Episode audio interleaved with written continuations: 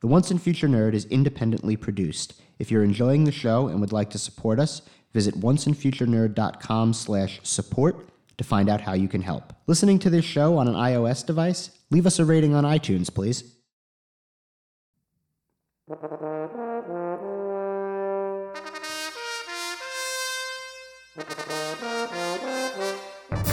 The Once and Future Nerd. Book 1 Princes of Jordan. Chapter 6 The Singing Sister.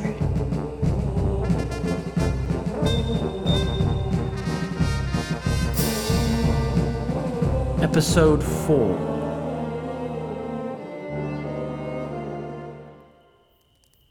As I supped with the four esteemed commanders of the Civic Guard on that night sixteen years ago, General Robert Greenhorn, the only nobleman of that party, inquired after his sister, the Lady Dagmar, who would one day be queen, you recall.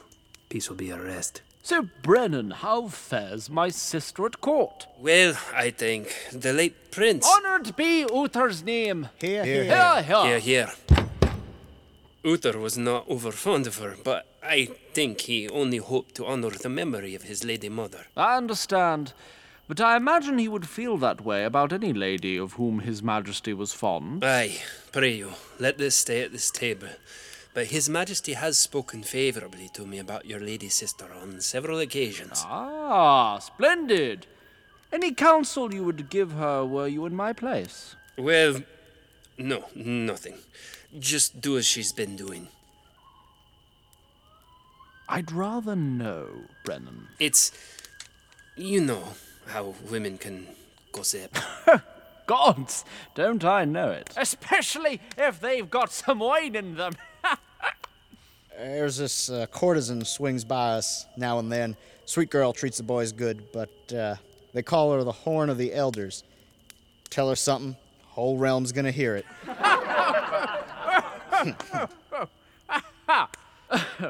but really, Brennen, what are they saying? oh, nothing too terrible. Just that she may be attracting the attention of some below her station. Not intentionally, of course. Like whom? Generals, We all rose in her presence and immediately bent our knees. The Lord Commander of the Knights of the Wood, with her golden armor and spiked saber, tied Ha! Oh, sorry. As you were, allow me to introduce Colonel Traft. He had barely 25 years then, could hardly grow a damn beard. But he wore clothes and hair like a man's, could almost pass for one. But I never liked the look of the bastard. Shall we sit? In any case, Reality asked each of us to impart the wisdom of our years on the whelp before he left for his first campaign. Being asked was an honor he did not refuse. When I was a little younger than you, uh, I was in a riding accident. My legs all messed up, and I said to my dad, I said, God's damn, I gotta get another horse. This one's crazy. And my dad said, I could get you another horse, but one day you'll have something you only get one of, and you'll have to make the best of it. So you better learn how to do that now. This is your only duty to the realm, son. There's a lot of honest people counting on you doing it just to go on with their lives. So you better make the best of it. I will. Thank you, sir. When a man does as much as you'll be doing for the realm, he may start to think he's entitled to certain allowances. It can be very easy to lose oneself in camp followers, for instance. You'll never be more than a man, though. Everything in moderation. Yes, sir. Thank you. Brandy before ale, smooth shall ye sail. Ale before brandy, you'll shit yourself. Is no one else going to say it? You've got that orc blood in you, lad. Half of you comes from savage, treacherous, raping stock. Surround yourself with good men and see that it doesn't get the better of you. We all know his background, General Brennen. But we wouldn't be having this conversation had the Colonel not already shown much loyalty and valor. General Kerr, have you anything to add? There was something sad about how long he took to answer. No. There's naught I can say that will prepare you for what you'll see out there. Honor your charge as long as you can, and know when it's time to walk away. Brennen shivered in the back of the wagon as he tried to continue his tale, but his fever worsened. We finished our meals and retired to bed. At dawn, the High Commander and 50 civic guards set off for their campaign. I remember my dream that night so vividly. There was a dragon who had somehow trained a hawk. The hawk flew into a field, sent all the mice and the rabbits running. Then the dragon flew in and burned and ate everything. So, Brennen, what happened with Traft and the raid? And who was nailing that guy's sister?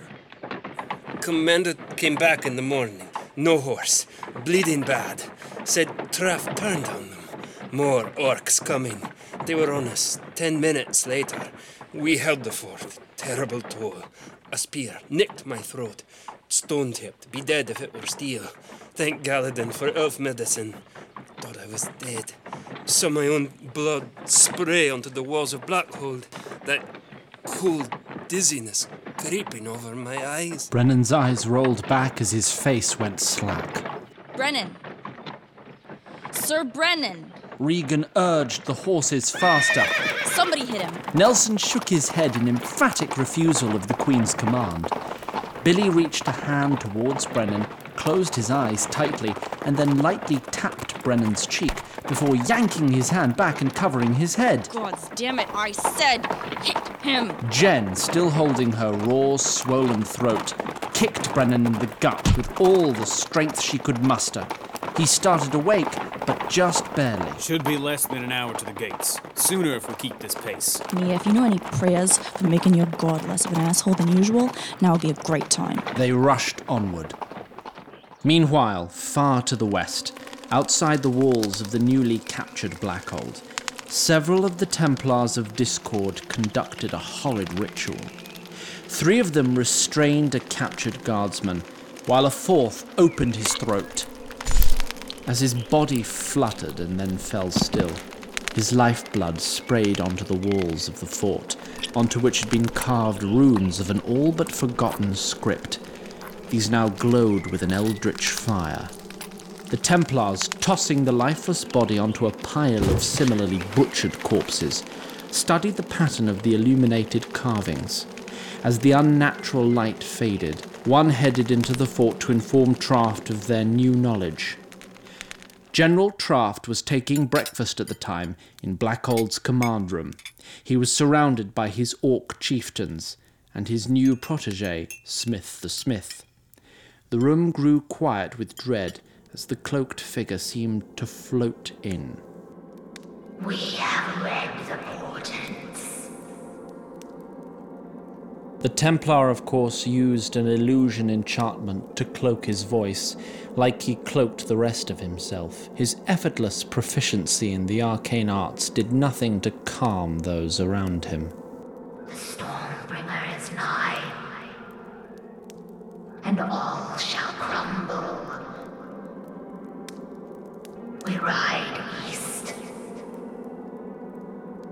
Take your pick of the horses. We'll follow you in the morning. The Templar nodded and left. The door seemed to close behind him without his pulling it. Smith and the chieftains exhaled palpable relief. I'd hoped we could wait a little longer to march on Freehold. Riverfell's the least evil of the four, I think. Oh well. He dies next. I still do not trust the Templars, and respectfully, Brother General, I don't know why you do. I don't trust them. They're not trustworthy, but they are predictable, which is good enough for wartime. Sorry, what was that about a Stormbringer? They're referring to a prophecy that's very important to their sect. They believe that when the time is right, a great agent of chaos will appear to solidify the rule of Garadian. The Templars follow me because they think I'm some kind of key to finding the Stormbringer. Do you believe that? Stranger things have happened in my life. Did I ever tell you all why they believe what they do? No one seemed eager to respond in any way. Suppose now's a good time as any. And as Traft began his story, Nia prayed over Brennen, who drifted in and out of lucidity in the back of the wagon. Please grant your grace to our dear friend and your loyal servant. return his body to a healthy state of order, and deliver him from illness, that most terrible agent of chaos. Suddenly, Nia's mind made a connection it perhaps should have some time ago. You know how mortal minds can be. Brennen, the king has loved my enemy, yes? That's what the girl said? You still fucking on that? I'm loath to say it, but avatars, dreaming, it's the only thread that can tie the visions together. This line of thought is preposterous, and we haven't the time for it. Brennen, I think you and I may have seen auguries of Galadan. King never loved the enemy. No, His Majesty was an honorable man. He would never have knowingly loved chaos. But if Garadian took a mortal form and deceived him. that beggar believed that Garadian took the form of a woman and that this woman killed the prince. I'm afraid there's no tactful way to ask this, Brennen. But had His Majesty ever mentioned any personal entanglements? No, you're right. That's good. Angry's better than unconscious. So, Brennen, was Gunther playing hide the long sword with anyone on the side other than my grandma? No, I really am trying to deduce who it could have been. What friend of the enemy could have been close to His Majesty? And at around the same time that Nia pondered this, General Traft reached a detail in his story which was shocking to Smith. Wait, Dagmar Granital, the High Queen of Jordan took you as a lover. Do you see what I tried to do there? The answer to Nia's question was, oh, you understood. Uh, uh, good. Just making certain mortal minds, you know. Hmm. In any case, Her name was Greenhorn then. She wasn't queen yet, but yes. I couldn't sleep that night, so I just kind of walked to nowhere. General, Dagmar looked like a dream that night. Maybe she was. Not yet. Promotion ceremonies in the morning before we leave. I needed to see you before then. And touch you. I couldn't match your gaze. Wasn't strong enough then. You needn't go. I gave my word, my lady. And why do we keep our word? When the elves change their mind and they take what they gave me, my word will be the only currency I've got. And why should it be thus? Could be much worse. It could be tenfold better and then some. Could be.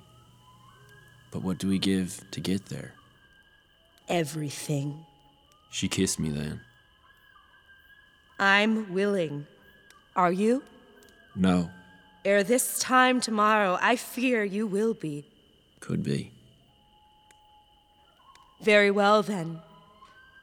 If I must lose you tomorrow, let me have you now. We made love It under didn't the. happen like that. the chieftains all looked quite surprised by Smith's interruption. I'm telling the story, Smith. That's not how people make love. That's how a boy of 13 years tells his friends it happened, probably with some wench from Armstrong Guard. You wouldn't know her. Are you calling me a liar, Smith the Smith? Smith cowered and flinched under Traft's towering presence and furious gaze. Not at all, sir. I only meant.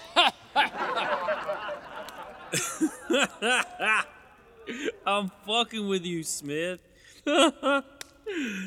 Oh. there are two types of stories in this world lies people tell you about evil done to them, and lies they tell about evil they've done.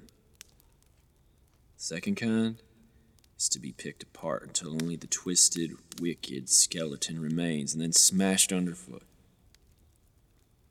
The first is to be cherished for all its nonsense. Meanwhile, a very worried Arlene Redmoor heard a stern knock on the door of her chambers. She hid her knife behind her back and opened the door. Gwen, though flanked by two Redmoor men, looked healthy.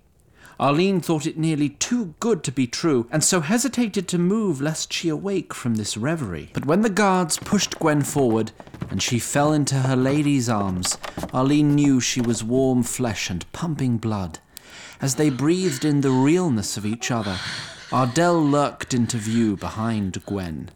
Arlene hugged Gwen tighter and looked at Ardell with furious intensity. Don't worry, she's quite unharmed. And thank you for your help. Ardell and his men walked away. Oh, are you all right? Yes. Gods, I missed you. Are you. Did, Did anyone. I wasn't touched. Oh, praise be. I think they were short on men after that assassin made away through the dungeon. No one could afford to leave his post. Oh, I nearly forgot. Ardell oozed back into the doorway. You're going to have a new neighbor. Ardell's men dragged a barely lucid Rickard past the door. They lingered just long enough to display the dried blood covering his shirt. Well, I couldn't abide him using my old chambers after he spoke such slanders against you. Don't worry, though, he'll be under constant guard, lest he try anything rash when the sedatives wear off. Ardell slammed Arlene's door shut. She heard a key turn in her lock. Who was that man? That was my cousin, Rickard. Not the one The same. Why did Ardell cut his tongue out? There's so much to tell since you've been gone, but not tonight. He deserves it and more. I'm frightened, milady. Very frightened. I'll never again let you out of my sight. I swear on my life. As Rickard's cries worsened, Gwen had a thought which disturbed her greatly. What did Ardell mean when he thanked you? He's only trying to play games with my mind. We should leave. Where would we go, Gwen? Anywhere else. For both our sakes. Please, please leave with me. We can't. Not now. Then when? Just. Just lay with me, please. It won't get better here. Shh, it's all right, Gwen. It's not all right. It's never been all right. Do you, do you remember the lullaby you taught me when we were young? Please, please, please, There please, were let's two go, please. sisters by the sea, each as fair as fair could be. There's nothing to gain staying here. The younger's voice was the purest but none, the elder's bright as candle in the sun. Into town one day there rode a knight, singing, Here's where I'll find wife. The elder said, This much I know, if he hears her sing, I'll be yet alone. So she called out, Sister, come with me. Let's go walking by the sea. And the waves did thrash and the wind did churn, and only the elder did return. Returned alone,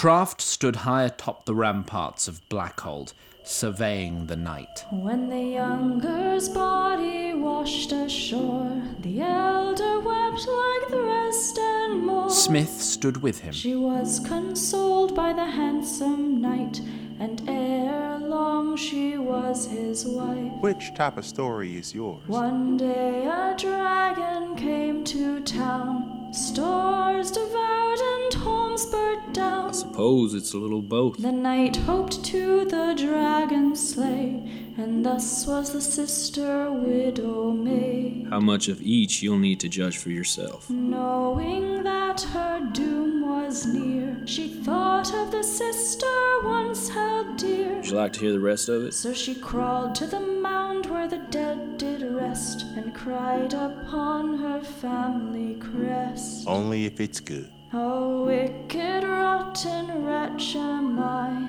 Woe that I've but once to die. As Brennen shook with fever, Was not just you I drowned that day, the best part of me too washed away. and Arlene Redmoor sang. Washed away, it washed away. Fra la day. Traft told his story to the night. And then a voice came from the earth, sweet and true and full of mirth. We made love under the moon, as I said. Sister, it's true you've done me wrong, but flesh is weak as love is strong. As we lie under the stars. I've still love for you to give, so promise me that you would live. Dagmar looked at me. No, through me and spoke. Now take that spade, unearth my bones. I'll make you a flute so sweet of tone. You're coming to a crossroads, my love. So sweet of tone, so sweet of tone. Fa la la la la la do do. I can see the guard towers of the White Forest. So she rode to town with flute bleached white and found the dragon in the night. How much farther now? Yeah. Lest the dragon burn her into cold, she played her flute with heart and soul. The world is coming to a crossroads. The fife it piped out clear and true, the voice of the sister she once knew. And you shall choose our path. The dragon sighed and then he wept, then drifted off and soundly slept. the storm bringer is nigh, and all shall crumble. Gwen's crying calmed as she looked into Arlene's eyes. Together they sang. And thus the elder's life was saved by the voice of the sister she once slayed. In life we do each other wrong, and all atone by love's sweet song. A malodorous cart approached the White Forest gatehouse.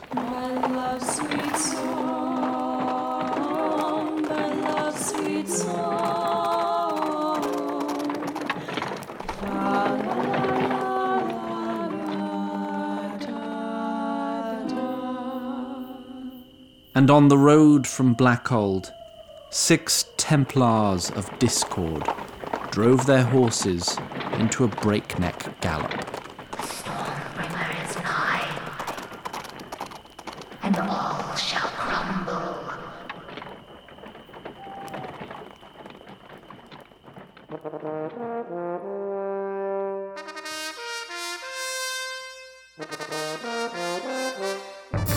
For additional information and bonus content, access onceandfuturenerd.com on your computer machine. New episodes are released every other Sunday. The Once and Future Nerd is written and created by Zach Glass and Christian Madera, and directed and edited by Christian Madera. It is performed by Rhiannon Angel, Garrett Armin, Dan Dobransky, Lily Drexler, Hayes Dunlap, Anya Gibian, Ian Harkins, Paul Notice, Frank Querez, and Julie Reed. It is co executive produced by Jess Kelly. Alex Story is an associate producer. The Once and Future Nerd is recorded by Brian Forbes at the Gallery Recording Studio in Brooklyn, New York, with second unit production sound by Gary O'Keefe. Foley, sound design, and mixing is done by Sandra Ramirez. Theme music is composed by Tom Lee. Thanks for downloading.